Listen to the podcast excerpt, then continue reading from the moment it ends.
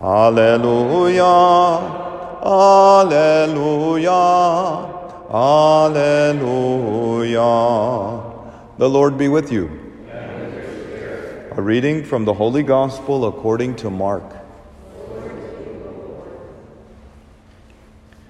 The Pharisees came forward and began to argue with Jesus, seeking from him a sign from heaven to test him. He sighed from the depth of his spirit and said, Why does this generation seek a sign? Amen, I say to you, no sign will be given to this generation. Then he left them, got into the boat again, and went off to the other shore. The Gospel of the Lord.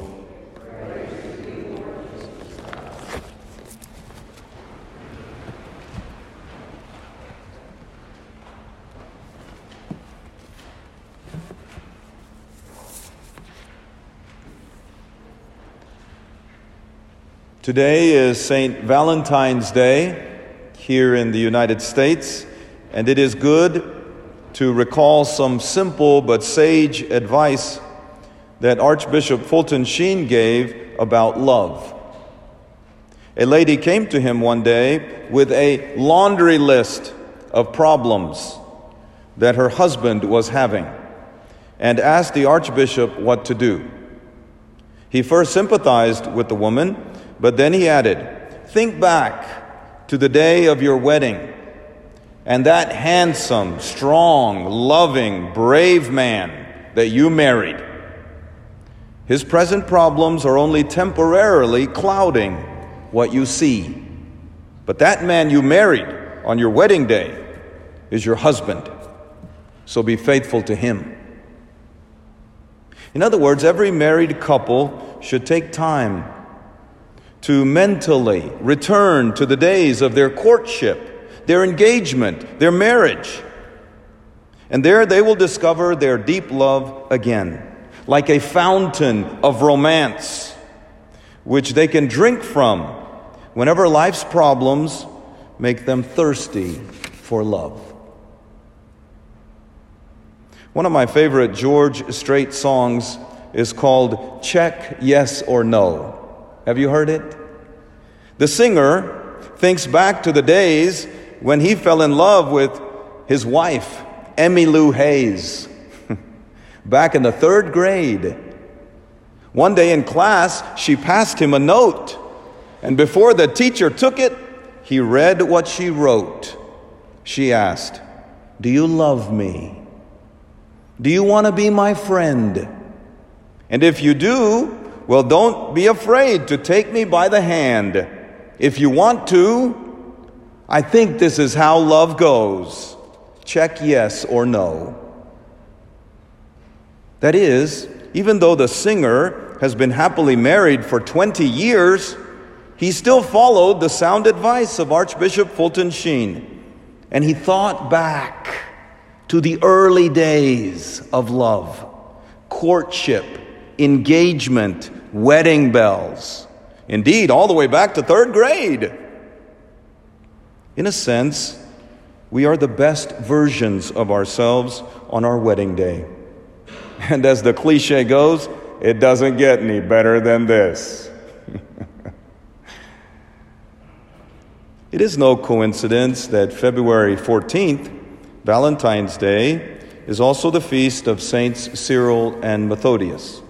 Indeed, it is a God incidence, as people popularly say. Or as the theologians put it, it is a providence, meaning history guided by the hand of God. Why? Well, because these two blood brothers, who also became priest brothers, were sent to the Slavs to teach them about Christ and Christianity. Through their travels and their teachings, they discovered, though, that the Slavic peoples did not have a written language, even though they had a spoken tongue.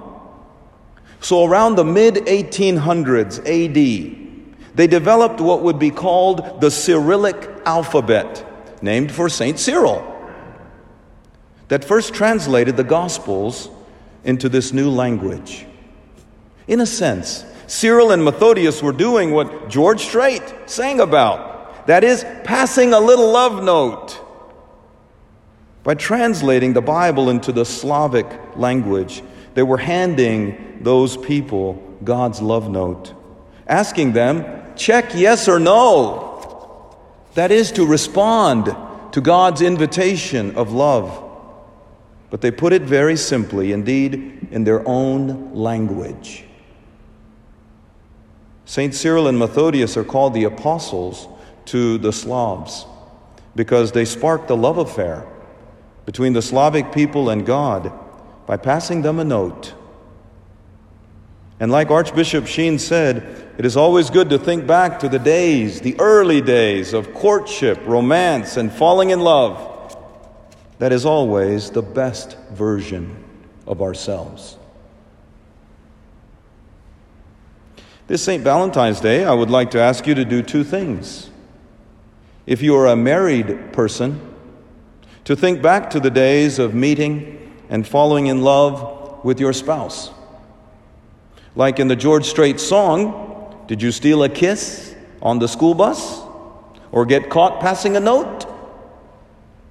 Married life is hard, and days get dry, and we get thirsty for love.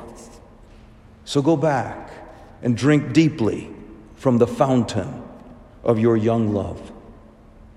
That is the best version of your spouse, and that is the best version of you. The second thing is to think back to your love affair with Jesus. Try to recall when you first felt our Lord's love. Maybe it was at a retreat. Maybe when you received your first Holy Communion. Maybe in hearing a moving homily, etc. But also take out the Bible and reread your favorite verses. St. Thomas Aquinas, as he lay on his deathbed, asked that the Old Testament book of Song of Songs, the erotic love poetry, which we rarely read at Mass, that that be read from start to finish. St. Thomas felt it was the clearest example of God's love note to him asking Thomas, check yes or no. Praised be Jesus Christ.